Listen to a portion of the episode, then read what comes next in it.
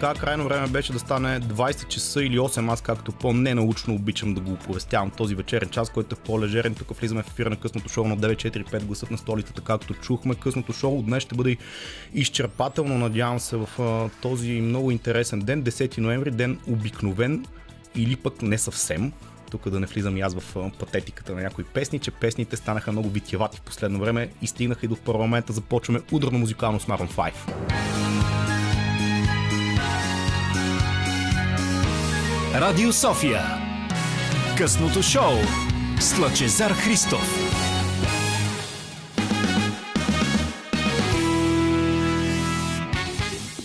И така, точно 8 минути изминават след 8 часа вечерта. Късното шоу тук започва по каналния ред. По традиция в началото на предаването правим един такъв кратък сегмент, който се нарича минутките, може би, на водещия, въпреки че това не е особено оригинално. Често казвам, доста радиоводещи през годините съм чувал, виждал и най-вече слушал по радиото и аз като такъв по-подрастващ фен на радиопродукциите да правят подобни неща. Минутките на водещия са малко по-ограничени през тази седмица, както и през изминалите няколко. Знаете, намираме се още в предизборна кампания. Само 4 дни остават до изборите на 14 ноември.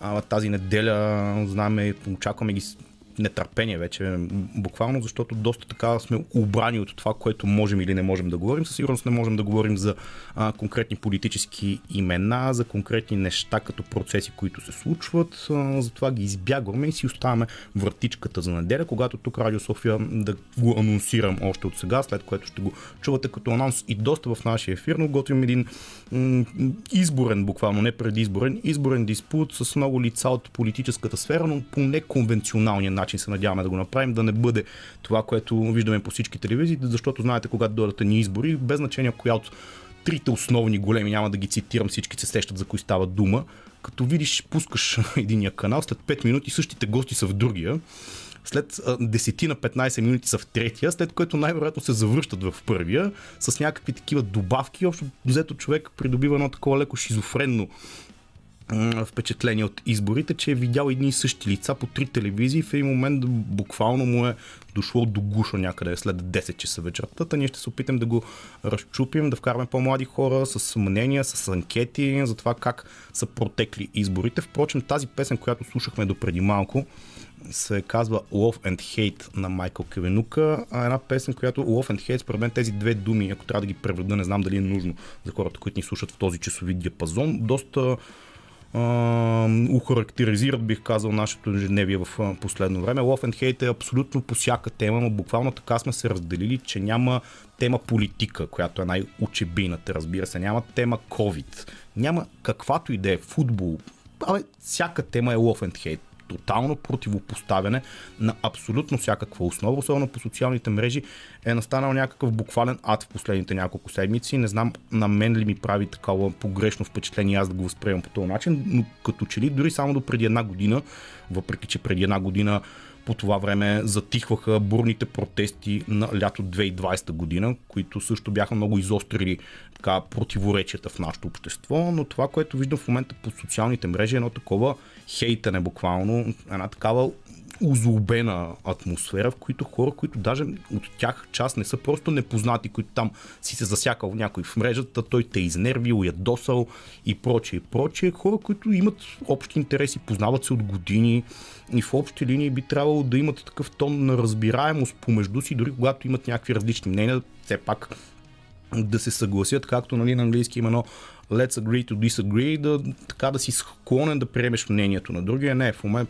в момента и в последно време там има жестоки престрелки на всякакви такива тематични полемики, които възникват и хора, които се познават от години, буквално се изпокарват и няма си проговорят. Айде да не генерализирам, но съм сигурен, че те хора след такъв тип неща, които прочетах, дълго време няма как да се погледнат и си кажат някакви нормални неща. На фона на това, понеже започнах предаването с 10 ноември, дата, която аз се наслушах последните 32 години, точно толкова изминават от 10 ноември 1989 година, когато преврат ли е било, какво е било. В момента чета една книга на Иван Бакалов, която преди няколко седмици а, представихме тук в нашия ефир. Тя е за едноличния режим на Тодор Живков изобщо годините между 44 и 89, когато са се случили толкова много неща, които на нас ни изглеждат отдалечени, но съм забелязал, че много хора, мои набори, деца родени 90-те години съм виждал, които те вече не са деца, разбира се, но спорят така ожесточено на теми, които са се случвали много преди това, те да бъдат а, родени. Това е много интересен симптом, защото този не свършващ преход, очевидно, 32 години в момента, 10 ноември, продължава да бъде много тържествена дата за някои хора, а, не си дават сметка, че преврат може би е силна дума, силна дума, защото преврат да се случи, трябва военни ни да влезнат нещо против Конституцията. Там просто едни придворни хора на тогавашния как да го нарека, управляващ, айде да не използвам по-тежки термини, Тодор Живков, са го сменили, подменили.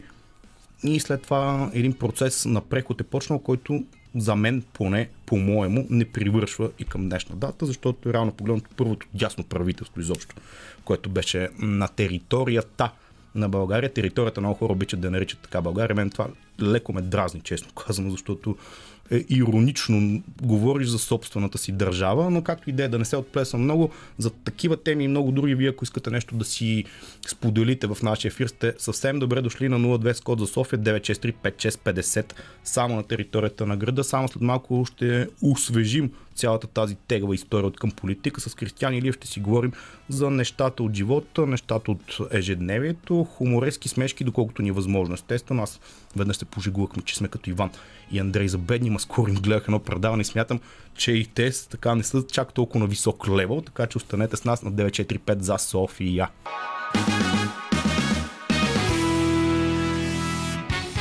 Това беше Емили Кинг с песента Remind Me. Само преди да ви анонсирам и Кристиан да ви кажа, че 5 положителни COVID теста в страната от близо 38 000 тествани ученици, толкова по огромното притеснение какъв развъдник на COVID-19 са училищата, защото очевидно 5 човека, при положение, че отчитаме понад 100 заболели, а имаме случаи с 100 заболели глупости, 100 смъртни случаи, което е доста притеснително.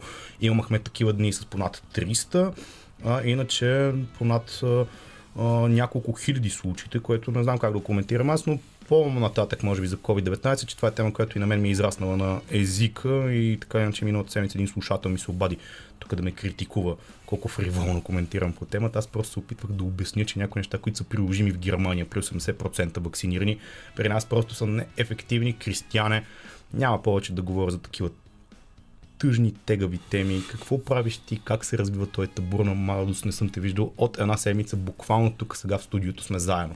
Добър вечер, Лъчо. Добър вечер на слушателите. Това, което правя аз напоследък е Анкети. Занимавам се с анкети за радиото, да. И между другото, ми става все по-интересно и по-интересно, като опознавам различния типаж хора, които срещам по улиците на София.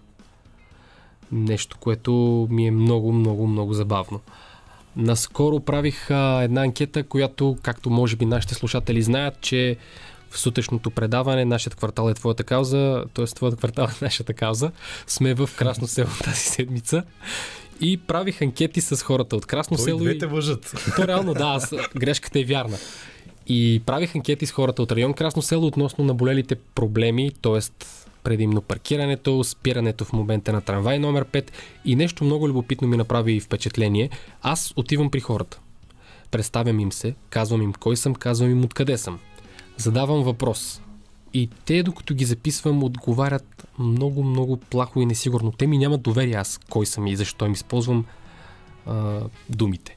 В момента, в който видят, че аз приключвам записа, им пожелавам приятен ден, те започват да ми разказват. Обаче ми разказват такива неща, които хора, ако ме слушате, много би било интересно в анкетите да ги кажете. Наистина ми разказват много интересни неща, много готини хора срещнах. Това е много ценен опит, само да ти кажа, тук като дай Боже заводиш и предаване, ще виж, има събеседници, идват и в студиото, почвате да си говорите някакви неща, предварителен разговор, както го наричат по-официално някои телевизионни водещи, говорите си преди да е светнала червената лампа, както сега в момента пред нас свети на микрофоните и той е супер интересен, ма ти разказва с подробности, сладко думен, шегаджия, препратки и всичко ти това го използваш след това в разговор с него като основа, нали, като свет на лампата и почвате да говорите и ти му подмяташ нещата с идеята той да продължи да, да този готин да. разговор, който сте водили до преди малко. Той казва ми, да, така е. Да, да, да, да, с по една дума. Точно с по една дума ми отговарят хората и е, малко така ме поставят в една ситуация да се чувствам едва ли не виновно, че им взимам интервю и че ги питам някакви неща. но наистина попаднах на много кол- колоритни хора. Не знам дали имаме време сега да разкажа един конкретен случай. Давай, давай, сега точно имаме време доста. Добре, значи отивам в Красно село и съм по линията на трамвай номер 5. Отстрани така вървя в локалното. Виждам един Аз с кола се симпатичен... не, не, пеша. А, пеша. пещи. Виждам един много симпатичен господин и му казвам добър ден, така и така. Той беше облечен с костюм. Между другото, което ми направи впечатление, беше облечен с костюм. Това е човека с костюма от Красно Да. село. Да си знам сега за да се човека с костюма. Поздравен в нашия ефир. Така, може би, не, не искам да му поставям оценка колко беше възрастен, но си беше възрастен господин, добре, добре облечен, с костюм, сресан и така нататък. При което аз се приближавам при него и му казвам така и така, добър ден, казвам се Кристиан Илиев от Радио София БНР. Мога ли да ви задам няколко въпроса за квартала? Той казва, разбира се, заповядай. Аз вадя звукозаписното си устройство, техниката си и започвам да го питам и му питам и го питам въпроси за проблема на квартала. Той си отговаря. Всичко е съвсем много готина анкета се получи така леко формална, но, но готина, при което спирам да записвам и човекът ме хвана така през рамо и ми каза, ела сега тук с мен, да ми помогнеш. И аз първоначално го попитах за какво да ви помогна. Нали? Той, ела, ела, младеж, моля те, трябва ми млад човек. И аз съгласих, разбира се. Той ми даде интервю, аз отивам да му помогна. Минахме, може би, не повече от 20 на метра. Завихме към една от кооперациите. Той отключи входа. Аз започнах леко да се притеснявам вече. Аз вече се притеснявам какво се е случило, честно. Той те хванал бащински почти през рамо и те повел към неговия вход. Отключи входа, аз така бях на около 3-4 крачки разстояние. Той каза, ела, ела, влез. И аз го попитах, не, не, аз имам, нали, работа. Мисля, че е рано за тази история. Не, не, не, не. Трябва да бъда Аз... откровен.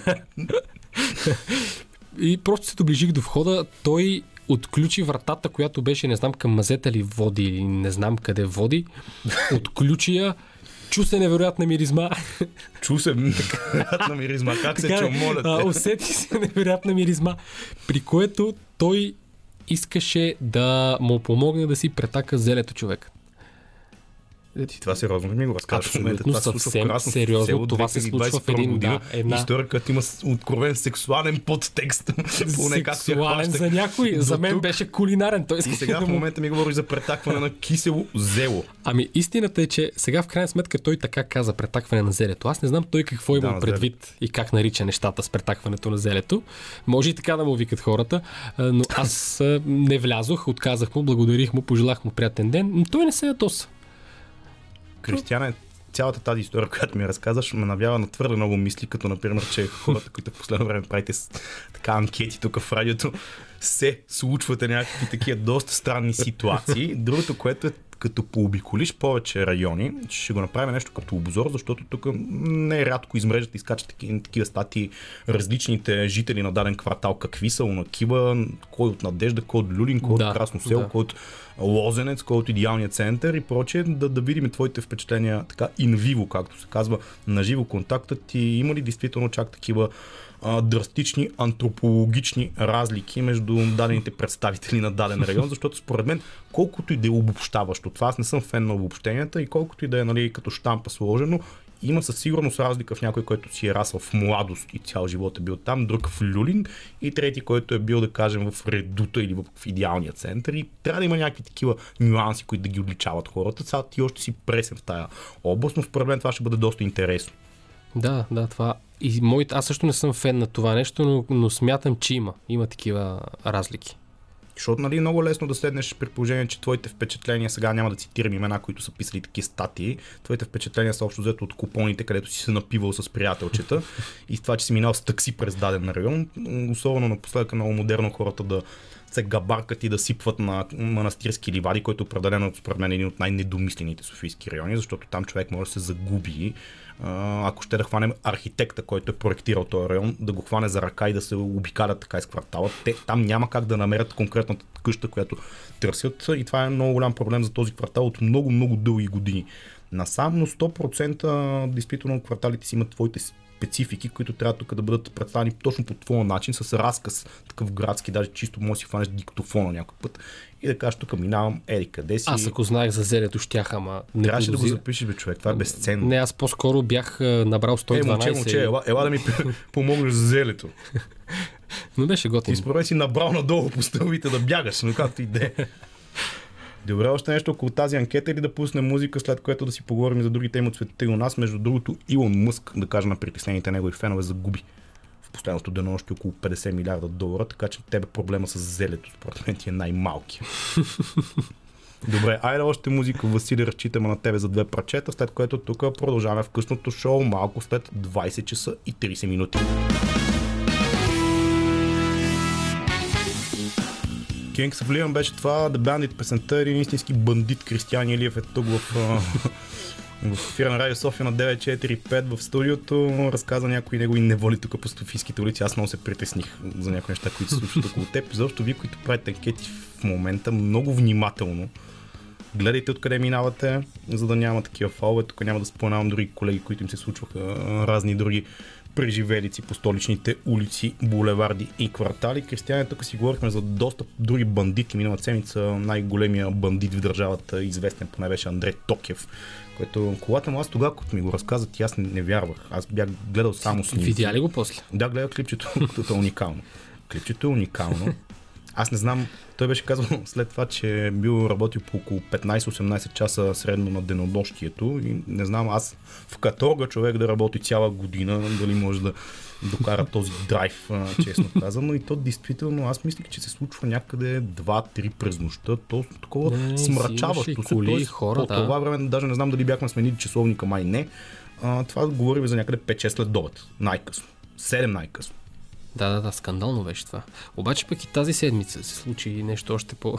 Според мен, моето мнение, че е по-скандално. Аз го бях пропуснал с нощи новината, всъщност по цар Борис, едно момче на 15 години, не знам на 15 години, сигурно аз съм се опитвал да карам, е било някъде на полигон или на някаква площадка, някой по-голям батко там ме учил как се взимат завоите и така нататък. Тук говорим в баш център на София, момче на 15 години, което майка му да. е до него да, в, ти представяш ли в колата, го гонят, блъскат 20 коли, Супер. Аз не да, мога... Супер, като го кам, някой да не си помисли, че много се радвам на това нещо. Супер е иронично казано.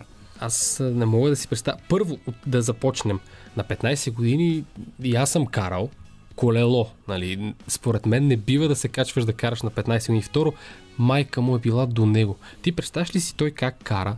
Не спира на полицейска палка ускорява, удря първата кола, полицаите го гонят и майка му до него е Браво, маме, давай, давай, още може. Но не, той има цяла гонка и тя вероятно да. си била до него. И тя си спира дай, дай, натисни. Тук втора, трета, по-бързичко. Ко? Задмини оттам, то мога да минеш през него. Давай, маме, давай. Той е бил така на, на, на, на рали шофиране, е бил на обучение, майка му го обучавала и накрая гонката спира в центъра на София. Това се случва на Опалченска, а полицаи го се опитват да го спрат на Владая. Ти представяш ли си от Владая до Опалченска колко много разстояние и какво много по-фатално може да се случи за това време.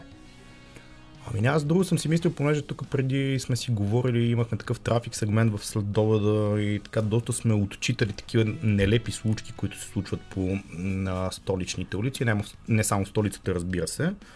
Но аз съм бил свидетел на някакви пократителни истории, които в момента, ако хвана, няма да ми стигне края на предаването, за да ги изчерпам всичките, на които съм бил през годините свидетел по родните пътища и честно да ти призная, смятам, че действително тук малко ще вкарвам една сериозна нотка преди да продължи с нещо весело. Смятам, че не е въпрос на самосъзнание, защото същите тези хора, когато минат Сърбия и вече влезнат там, след Унгария, Австрия, да не говорим за Германия, когато глобите са не просто там глоба за да не спиране на пешеходна пътека, просто влизаш в затвора директно. Тоест тези хора не са някакви такива, които м- са ги вкарали от някакъв космос различен от нашия, лоши хора, лоши шофьори, които не спазват нищо. Просто у нас знаят, че няма кой да ги глоби, няма кой сериозно да ги накаже, няма как да лежат ефективно в затвора, дори за факта, че а, колко хора буквално убиха хора на пътищата в а, последните години. Там в Германия знаеш как прилично си карат. О, прекрасни са, спазват си всичко, няма да си изплюе през прозореца на колата, няма да хвърли фас, спира на пешеходна пътека, кара с нормата, която е в съответния участък. Тук си действат, защото просто така е позволено. То е позволено чисто законово. Те имат доста дълго дъвка на маса и ядосам, защото тук просто си мислим, че на, на, на такива неща щях да кажа думата селяни, добре, че няма казах, съм се нагледал в България и Сърбия най-вече. Тук минеш ли Калотина, в Сърбия също, между другото, уникални гонки се случват там. Шофьорите даже мислят, че са един левел над нас, но като цяло да, това е просто защото хората, не хората тук са лоши шофьори и невъзпитани, Просто няма адекватни глоби, които да ги накарат да карат по начина по който карат, когато отидат в Германия, Австрия и така нататък. Тук съм съгласен. Между другото, аз съм бил свидетел на същото нещо, само че в Гърция, нали, без да искам да правя реклама на това как си спазват законите по пътищата, но на мен ми се случи преди 3 години. Аз карах, отивах на... за малко, отивах до Гърция в септември месец за няколко дни. Карам и вече съм почти на колата, като пред мен кара друга бъл... софийска кола с софийска регистрация. Обаче кара, си кара арабийската, не знам дали е подходящ този израз за радио, но си Но, кара, но, кара. но смятам, че той е много описателен и всеки би разбрал как си кара. И ако не разбират слушателите арабийската, ще каже друг такъв израз, нали? Кара си на уруглица, човек. Това по няма да го разберат, мо- може да си убеден между другото. Арабийската вече е окей. Обаче кара, засича, изпреварват тирове, някакви хора му присветкат и стига вече Калотина, там а, кулата, аз пък Калотина и там Лотина на Сърбия, да, кулата да, на да, Гърция. кулата. Засякохме се там, мина границата, все едно се качи да кара друг човек. Не знам как. Просто смени изцяло тактиката си на шофиране. Вече не беше на уруглица, беше си нормално. Ами да ти кажа за Гърция, аз съм малко с по-смесено мнение и мога да ти дам даже живи примери, но няма да ги дам, защото действително не са арабийски за този час все още, но мога да ти кажа само, че в Гърция преди няколко години бяха специално заради нашите шофьори измислили закон за глоба. Мисля, че беше от рамките на 200 или 300 евро, не съм много сигурен, за хора, които карат с джапанки. Тоест, това беше специално заради наплива от българските шофьори през лятото, хора, които си обичат да си сложат джапанката и така тя да позаседне на педалчето ужасно, да. бяха направили, ама беше специално заради България, бе, имаше цял репортаж по телевизията, който ме ме изуми колко наши българи, айде, дори да са поспазвали, така да се каже, а, скоростта като тематика, явно са си били такива по бермутки, сещаш се как Да, отиваш да. на моренце. С сламена шапка. Даже няма да се очуда някой да са имали мастичка някъде притаена или айде узо там, като влизат в Гърция. И просто, действително, това беше станал много голям проблем, защото имаше редица катастрофи в а, северна Гърция, около Солун, в района на Кавала, в района на Халкидики, хора, които просто бяха заловени, карайки по джапанки. Не можеш да го убедиш човека, като ти се заклещи там на педала, защо си избързал скоростта и къде е причината. Но да, относно менталитета, тук съм съгласен. Не знам дали да продължим с сериозната нотка или да вкарам нещо смешно. понеже- Давай нещо смешно като за финал, защото след малко ще финализираме и този час. Естествено до 9, когато са и новините, ще слушаме и музика и още много други теми по-нататък, но давай, сега си ти Open Mic, както му се казва, нали така? Ами точно Open Mic, аз исках просто една шега да направя, понеже аз видях автомобила на, на момчето, което 15 годишното момче и няма нали да издавам марки, да правя реклами, но разбрах, четох някаква статия, не знам доколко е достоверна и не знам дали момчето наистина го е казало това нещо, но аз прочетох, че то накрая изключително много, защото го бяха питали дали се осъзнава грешката си, дали осъзнава това, което е направил и какво го притеснява в тази ситуация. И то беше казало, че се притеснява от това в какво състояние е колата. И тук по този повод аз бих искал да кажа, че Това видях... е, е, е, това е младежко мислене. Смисъл, какво си направил? Точно ми тя майка му е била до него. Смисъл, няма да очевидно се притеснява дали ще му издърпа ухото или ще му спре джобните или ще му се скара по някакъв начин.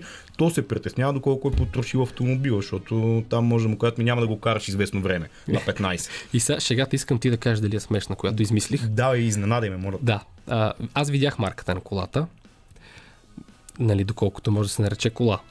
И на въпроса, че, и, т.е. На, на, на това, че той се притеснява какво е направил с колата, бих му казал, не да се притесняваш, моето момче, ще си купиш по-новия модел, просто като отидеш в някоя верига супермаркет, пуснеш 50 стотинки и си я вземеш. Аз не знам между другото каква е марката на колата. Ето няма затова- значение, аз искам да правя лоша реклама за това, просто шегата беше, добре, тази шега не ми се получи, драги слушатели, Лъчо не беше впечатлен. Да, да, тук не успя да ме разсмееш, човек. Ами, Нищо, да. това е Кристиан Илиев, целият му блясък. То аз не исках да те разсмея за това. Получават му се нещата понякога. На нас това, което ще ни се получи до края на този час е още музика, след което ще си говорим с него за Dead Joke, за други работи, които се случват около него най-вероятно, както чухте. За мен историята, която е ключовата за тази вечер, определено е претакването на зелето. Явно отдавна не съм ходил доста отдавна на анкети. Ще взема да се разходя да видя кризата около COVID-19 или направи столичани чак такива странни хора или винаги ги имало. Аз имам много култови истории, но те не са с сигурност също за този час. А, продължаваме сега с Daft Punk, Get Lucky, дано и вас ви огрее някакъв късмет през тази вечер на 10 ноември 2021 година.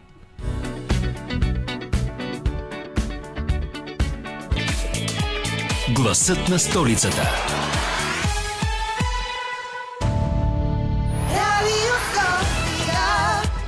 Ами чухме и новините по Българското национално радио в 21 часа, които както сами забелязахте и чухте най-вече, бяха доста изчерпателни с всичко най-актуално, което се случва у нас на политическа, COVID тематика, изобщо всякаква, която една част от нея даже не може да я коментираме за жалост, само 4 дни остават до 14 ноември, така че тогава имайте търпение.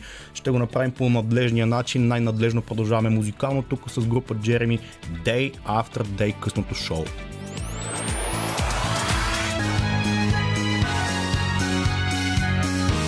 Радио София.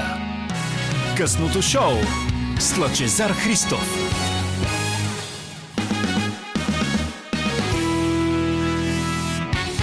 След като в началото на часа, след новините, разбира се, чухме Джереми, сега чухме песата на Долтри Bad Habits. Не знам кои са лошите навици на населението ни в последните няколко колко седмици, месеци. Доста мога да се сета, честно казано, глупостта е едно от най-основните, които ми идват на ум, честно казано, защото за COVID малко по-късно ще поговоря, защото така съм понабрал от миналата седмица по темата и най-вече тук последните дни четах една мъдрост на някой, кой беше пуснал във Фейсбук, че вакцината най-лошото е, че забележи Кристияне причинявала три поколения стерилитет. Това не е лошото качество на вакцината. Аз ми е много интересно ако причинява изобщо стерилитет, как се стига до трето поколение, предположение, че още първото не би трябвало да го е фанало, но тук очевидно в ума на някой фейсбук потребител са стигнали до 3. Защо са 3, не са 5, не са 7, 9 или 17? Още първото не ги хваща. Трябва да бъдат повече.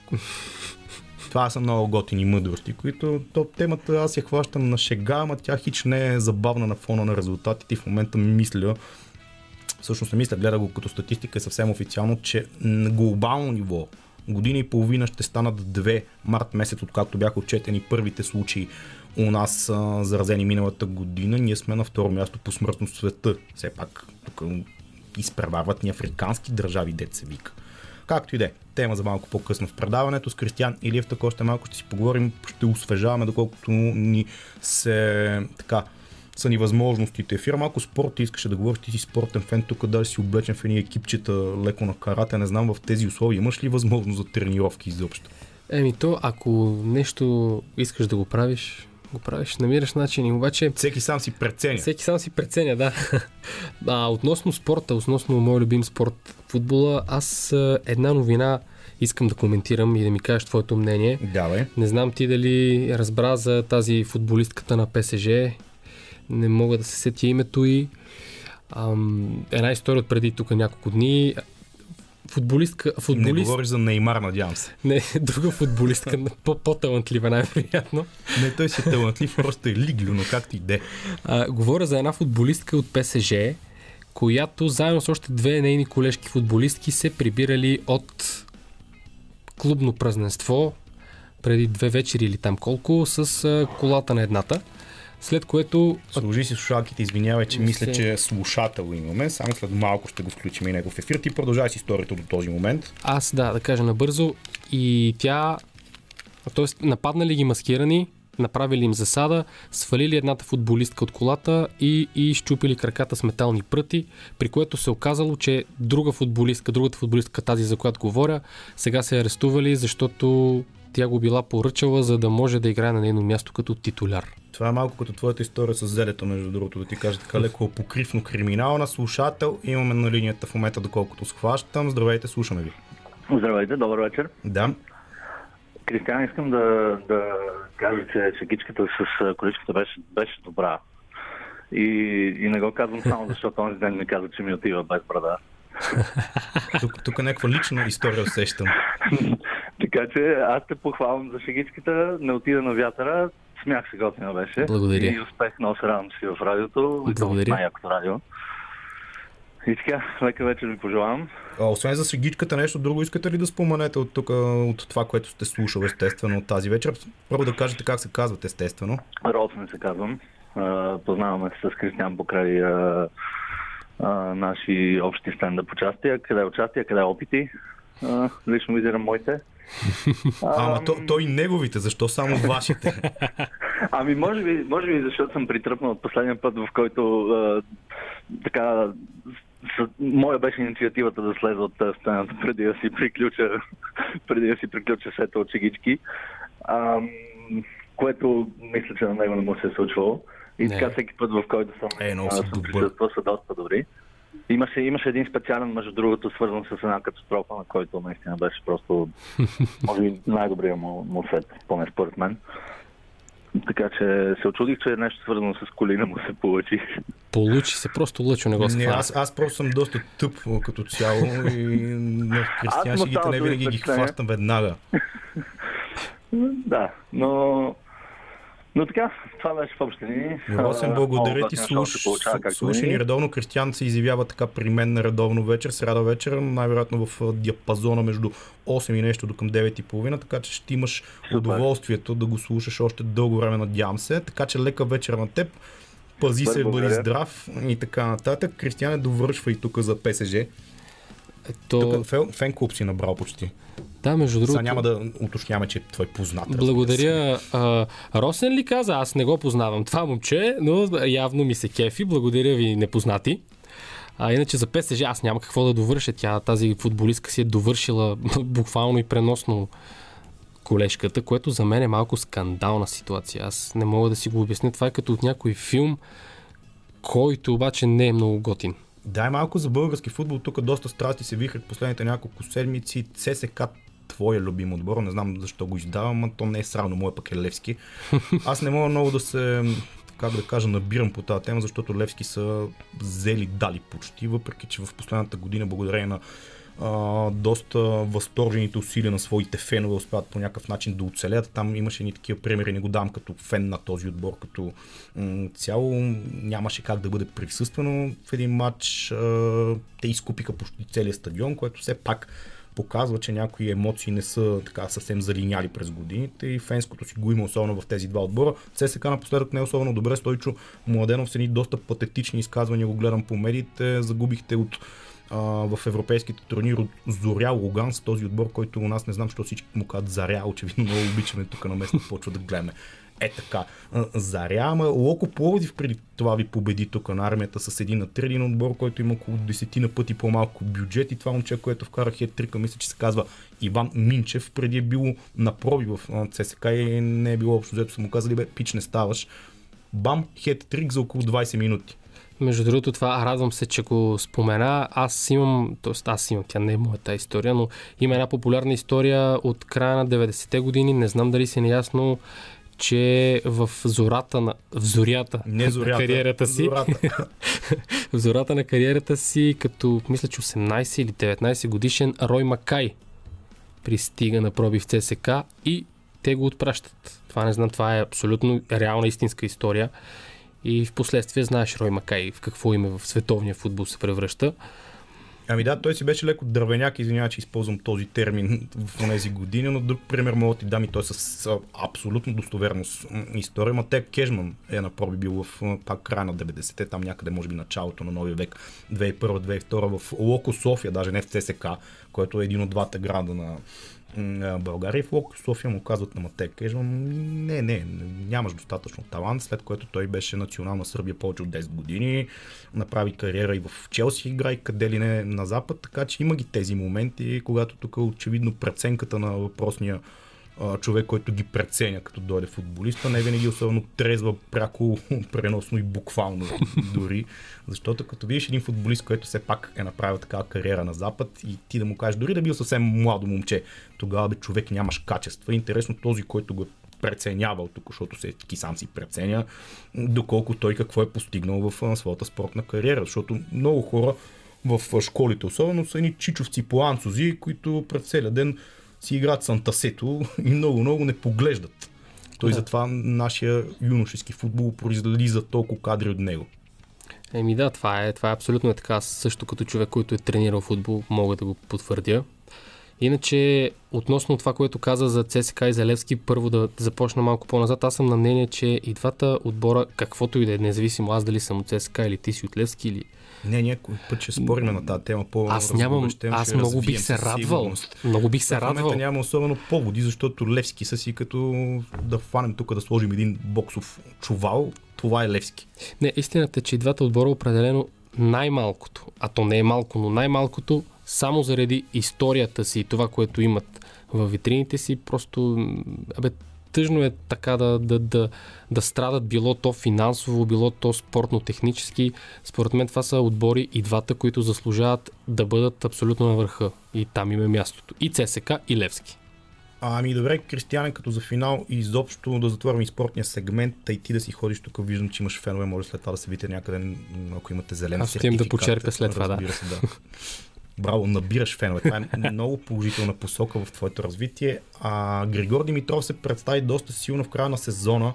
Ти понеже спомена преди време, че обичаш тениса като спорт, той е много интелигентен, готин и изобщо развиващ личността на даден а, човек спорт. И се радвам, че покрай Григор със сигурност последните десетина години той се разви а, и в а, нашата родна почва доста добре, доста деца тренират а, тенис. Отделен въпрос е доколко и държавата помага. Там няма да го сега задълбавам, защото той е скъп спорт и едно дете, ако родителите му не са тузари някакви тотални, може да просперира до някакво ниво, след което да спре. Но хубав финал на сезона при него, игра полуфинал в Сан Диего, след това полуфинал на Индиан Уелс, там победи Медведев Да, шампиона на US Open. Тук в Париж в последната седмица също се представи доста стабилно един много красив матч.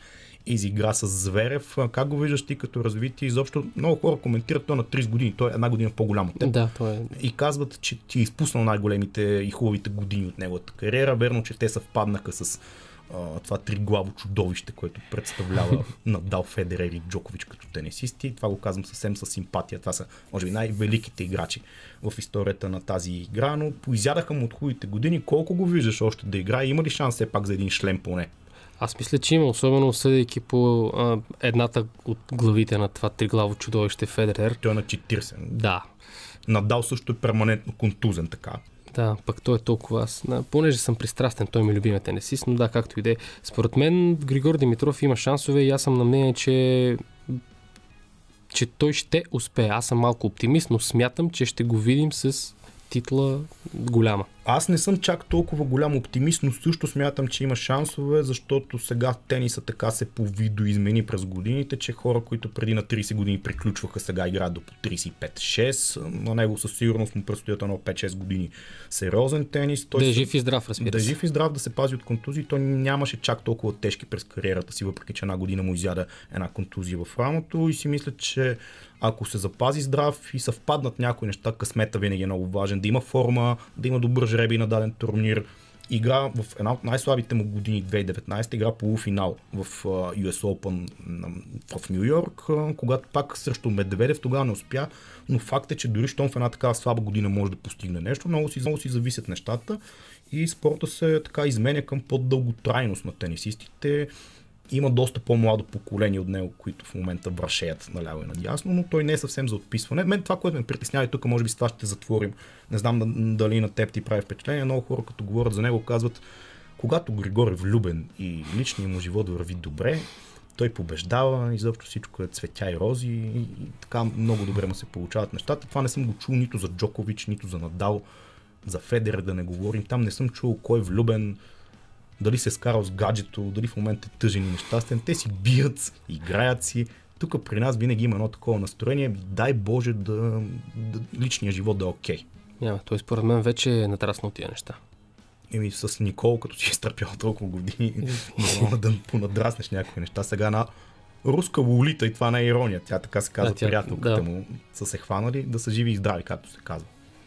Ами да, аз няма какво повече да добавят и доста добре го каза.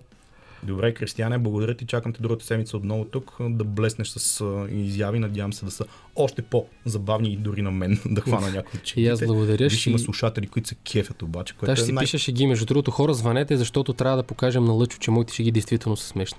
Това, че той не ги сваща, е съвсем... Това си е абсолютно съвсем мой проблем. Кристиян Илиев, късното шоу, малко след 9.30 вечерта.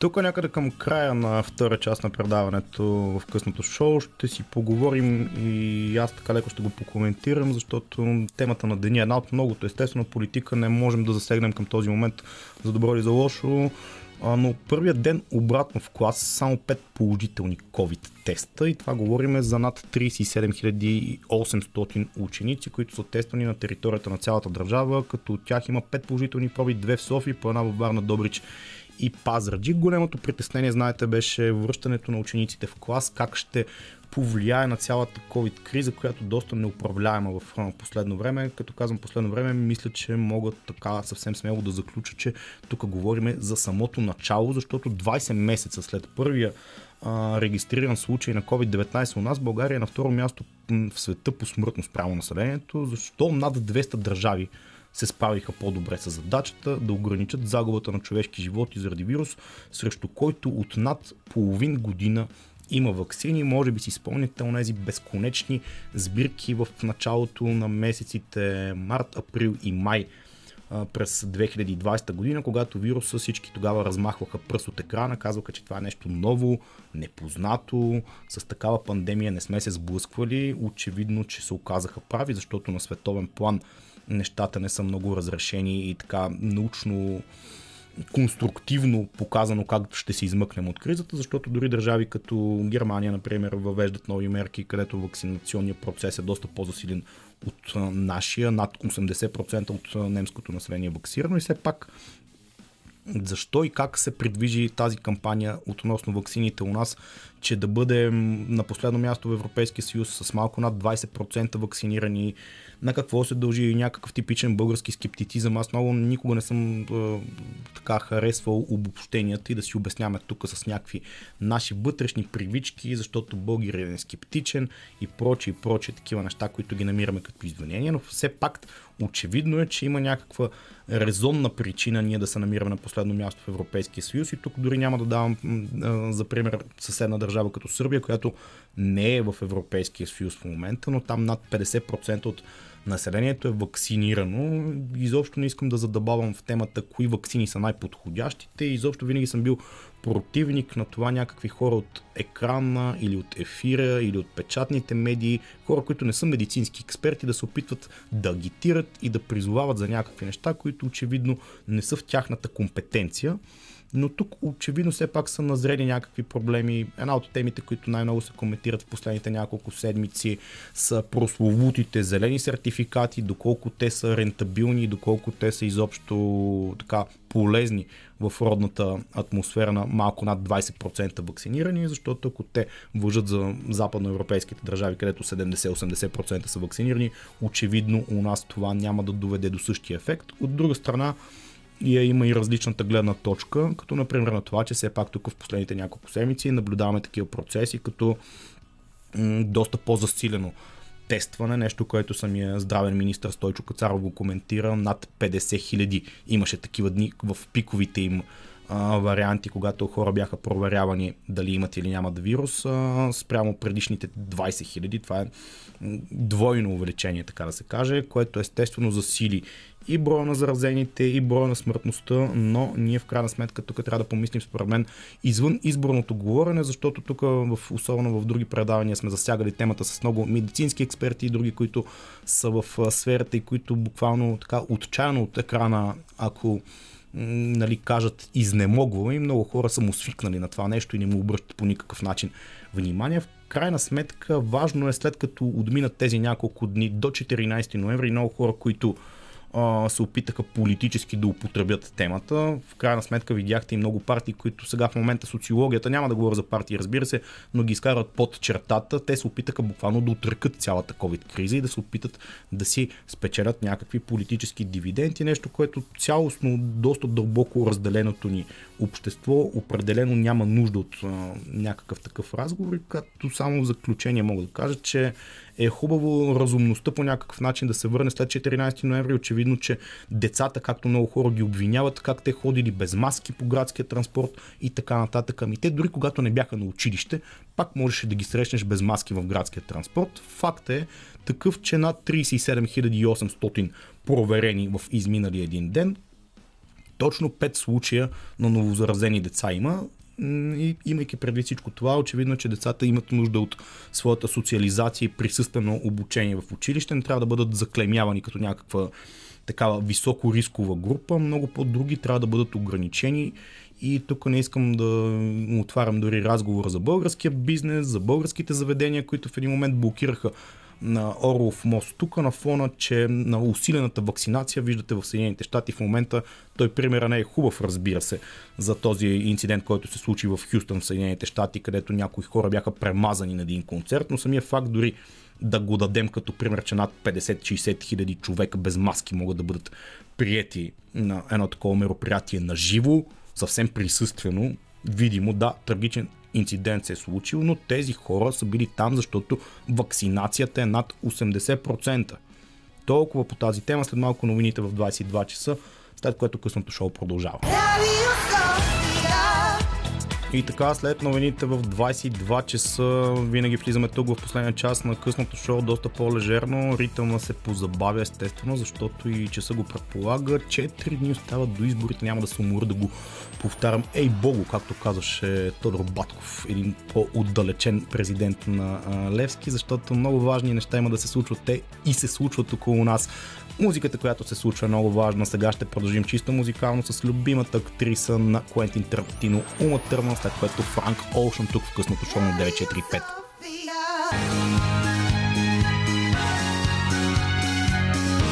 Радио София. Късното шоу с Лъчезар Христов.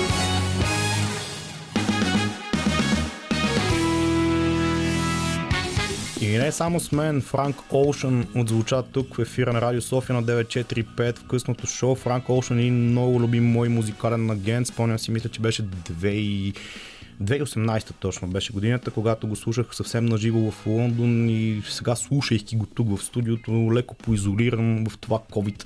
Ежедневие, което ни заобикаля така или иначе леко носталгично се настроих, защото се сетих за едни по-други години, когато действително можехме наживо да се радваме на а, творчеството на такива. Безспорно доста готини артисти, много альтернативно звучене вкара той в R&B, сцената и хип-хоп като цяло, той не е точно хип-хоп изпълнител, разбира се, виждате много сол, много неща има при него. Благодаря на Лили Големинова, музикалния редактор тази вечер за м- удачния избор Франк Ocean. Да се надяваме, че скоро ще можем да го видим някъде, когато ни позволяват, така да се каже, условията за това да посещаваме културни събития и мероприятия, най-вече в, не само в Европа, разбира се, защо не, който може да си го позволи, но като цяло, действително, един артист, който си заслужава своето внимание. Сега аз се съжалявам много сериозно за резкия завой, който ще взема в вечерното предаване, в късното шоу, защото ще ви кажа нещо доста тривиално, банално, може би за някои хора, но с проблем важна тема и тя ни занимава в началото на тази седмица. Във вторник сутринта въздухът в София имаше доста особена миризма и този път причината не беше в трафика, както сме свикнали тук, като дойде есенно-зимния сезон, винаги да обвиняваме колите и трафика за неприятния аромат, който като походим около 3 до 5 минути навън в центъра на столицата или в друго място в нашия град, да се позадъхваме така неприятно заради лошия аромат. Този път причината не беше в трафика, не беше в битовото опле- отопление, а пожарът беше в сградата на бившия театър Ренесанс на булевард Христо Ботев, може би не се сещате така първосигнално, като ви ги казвам всичките тези неща, за коя сграда става дума. Става дума за сградата, която последно, то не е реклама, ще го кажа съвсем директно. Там функционираше една доста известна поп-фолк дискотека. Става дума за Sin City. Последното обитание на тази дискотека беше точно там. Тя беше доста популярна в дълъг диапазон. От време много хора сме ходили или са ходили, айде така да не определям и аз, но докато Общината побързаха така да успокоят хората, че не е имало превишаване на нивата за замърсяване на въздуха в района. Случилото се във въпросната къща паметник на културата понамирисва, и тук го казвам в кавички, понамирисва на доста други причини, защото ам, кружката си има опашка, както се казва. Това не е първият случай, в който сградата е подпалвана. А, тази сутрин стана ясно, че зад пожара е задържан. Забележете кой може да бъде задържан друг човек. Най-обикновен кулшар който е решил да запали просто сградата. там няма никакви други обвързаности, ако случайно си помислите обратното. Няма причината, че сградата от дълги години е собственик строителния предприемач Красимир Георгиев, на когото са били съставени не един и два акта, но тук изпадаме в доста интересния казус, че общината, въпреки тези актове, които са чисто така като символична сума за него, може би, а и за доста други такива собственици, тя не може да ги задължи тези сгради да ги реновират по някакъв начин, да ги възпроизведат в стария им вид, защото тези сгради, водейки се в кавички паметник на културата, те всъщност подлежат на едни много сериозни санкции, които общината в момента чисто законово не може да ги приложи. И реално погледнато собственика, който още мисля, че точно въпросната 2018 година, която аз цитирах покрай моите романтични спомени с Франк Олшън, той тогава беше обявил, че човек е решил да прави мол на, на въпросното място и въпреки, че това е казано, има го черно на бяло в публичното пространство и в момента, три години по-късно се получава поредния палеж би го нарекал, защото най-вероятно тази история за въпросния човек, който много е лесно да обвиниш Кулшар, аз такива имаше такива м- истории около фабриката в Пловдив, която също преди няколко години пламна. Там също имаше такива спекулации до някъде за нейното събаряне и построяване на жилищен комплекс или търговски център от типа на МОЛ на нейно място и всички тези неща след това се замитат. Минава някоя друга година, хората да позабравят. Тук на нашите ширини сме доста така известни с късата си памет относно такъв тип събития и не само доста по-глобални политически, след което всичко нали, позамира като тема. Репортажи има по телевизиите ден, два, три а, след въпросния инцидент и въпросният човек го арестуват, което мен ми е абсолютно безперспективно, честно казано, защото ако трябва да обобщя цялата работа, е, че въпросният човек, Кулшар, може би обидна дума, така излезна в абсолютно всички медии, включително телевизионните. Той беше обвинен още в един куп такива престъпления, които е правил през годините. Един човек би си казал, абе, тук в България, ако погледне така отстрани, кулшарите са супер големи бандити, защото той беше обвинен в престъпления срещу природата на родината, срещу масовата незаконна сеч, включително в природните а, паркове, унищожаване на природни забележителности, с нерегистрирани оръжия, най-вероятно, че го хванат тия дни. Изобщо този човек е един доста дълбок престъпник, който той предположение, че е на такова, бихме казали, доста ниско нали, стъпало в а, цялостната обществена стълбица. Какви такива престъпления правя през годините и как не е бил заловен и в крайна сметка нещо, което официално видях, че ако бъде признаван за, признан за виновник, го грозят между, забележете, 3 и 8 месеца затвор но очакванията като цяло е, че прокуратурата не е събрала доказателства като хората и този човек ще бъде пуснат. И най-вероятно след някоя друга година, когато този случай бъде позаметен така под черджето и пламне някъде друг пожар на една такава сграда, която е паметник на културата, подобен на него, ако не същия човек, ще бъде обвинен със същите тези а, неща. Той отново ще бъде м- унеправдан, защото няма достатъчно доказателства и въпросните такива български сгради, които чакаме някой да ги реновира и да върне стария облик на града, те няма да се случат като някакви такива фактически действия, последици или предприяти неща от общината. Те ще бъдат замитани, замитани и ще се случи това, което се случи с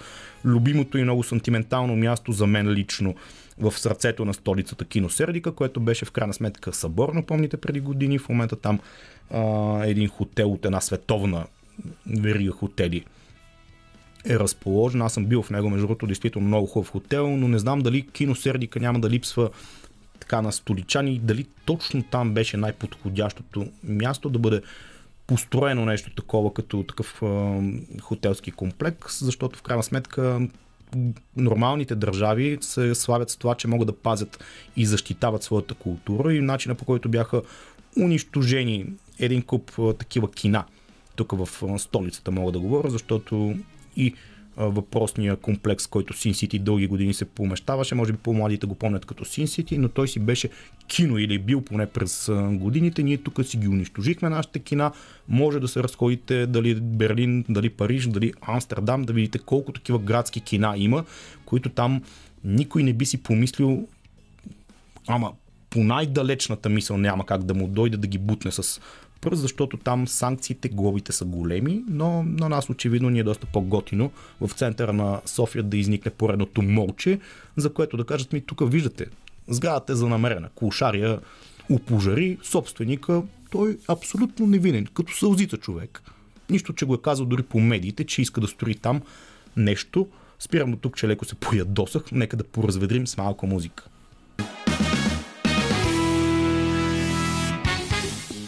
Малко по-рано в предаването си говорихме за спорт с а, Кристиян. Него го изпратих да си отива и тук да почерпи тримата фенове, които има в а, късната вечер на 10 ноември 2021 година, 32 години след 89. А, затова може би малко след малко на края на предаването да ви кажа аз все пак нещо, което изпуснахме спорт, но аз съм сигурен, че него ще го зарадва като една видима спортна натура. Кобрат Пулев има нов съперник за битката на 27 ноември в Съединените щати. Арлингтон, Тексас е мястото, където ще се проведе този двубой. Може би знаете новината от последните буквално 4-5 дни е, че Кобрат се впуска в един нов а, спорт. Той колкото нов, толкова и стар. Траят комбат се казва той. То е нещо като комбинация между ММА и бокс, като ММА състезателите, които като цяло, ако се пуснеш в е, буквално ММА спортовете, там с доста по-големи привилегии, може би сте гледали или не сте, но при ММА трябва да си доста по-комплексен състезател, където трябва да владееш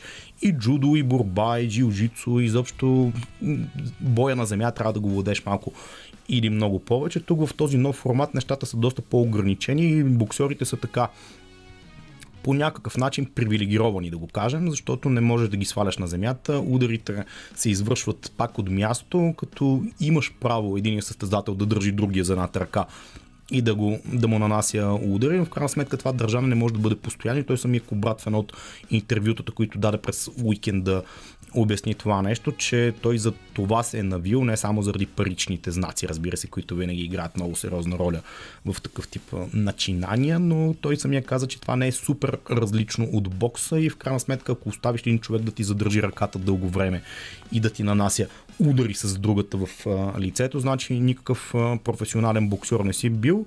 В крайна сметка какво се случи? Първият му съперник беше един бразилец, Виктор Белфорд се казва той. В крайна сметка отказа той, някаква контузия се появи в последния момент.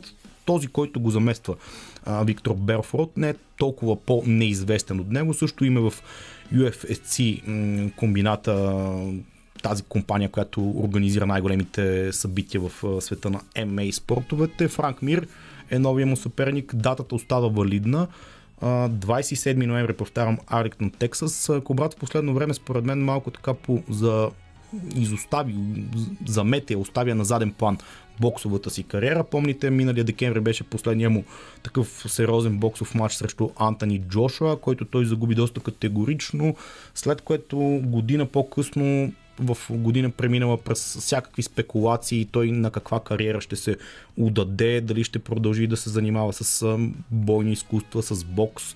Много спекулации се породиха и около този матч, дали това не е края на боксовата му кариера, защото малко или много, когато един професионален спортист, особено от големия бокс, се впусне в една такава авантюра да я наречем. Много хора си казват, ами той приключи с големия бокс, тук вече се опитват да изкарват някакви доста по-сериозни пари. Дали това е така или не, не се наемам да коментирам. То времето ще си покаже както се казва. Самия брат каза, че няма такива намерения да се отказва от бокса. Има поне още една-две години а, пред него, въпреки че много спекулации къде на шега, къде на истина имаше относно изборите дори за президент. Имаше такива спекулации, че Кобрат може да се кандидатира за президент на тези избори, които в момента ни очакват преди а, буквално след а, 4 дни. Въпреки, че ако трябва да бъда честен, от, а, гледайки кандидатурите, Кобрат ще, да бъде сравнително адекватен спрямо някои от тези, които в момента ги има там по листите. Има певици, има всякакви хора, не можем да говорим с имена, още малко остава, но успех на Кобрат след няколко седмици. Не знам доколко ще му е достатъчно времето да се подготви, защото все пак колкото и да е шоу като ангажирано с този матч, все пак си е спортно събитие, което той ако го загуби няма да бъде м- чисто имиджово много добре за неговото реноме. Нека да видим, 27 ноември не е чак толкова далече. Още по-близко е 14 ноември като дата, само след 4 дни президентските избори, на които можеше и Кобрат да участва в тях. Само да ви кажа за тази гала вечер в Штатите, която се подготвя към момента, че се очаква музикално в това грандиозно, поне така го обявяват. Той кой ли не казва за нещо, което сам го прави, че е грандиозно. Грандиозно ще да бъде шоуто, в него ще участват и музикантите от Металика, което тук ме изкушава буквално да направя една такава препратка, че щом Кобрат се е склонил за едни такива пари да се включи в една такава гала вечер. Какво ли не правят парите с хората и Металика и те са на въжето там някъде по линията, платили са им на хората, ще посвират на нашия кобрат. Кога ли си е така представил той в живота си, че ще види металика на живо, камо ли да му свират на неговата гала вечер късното шоу по Радио София.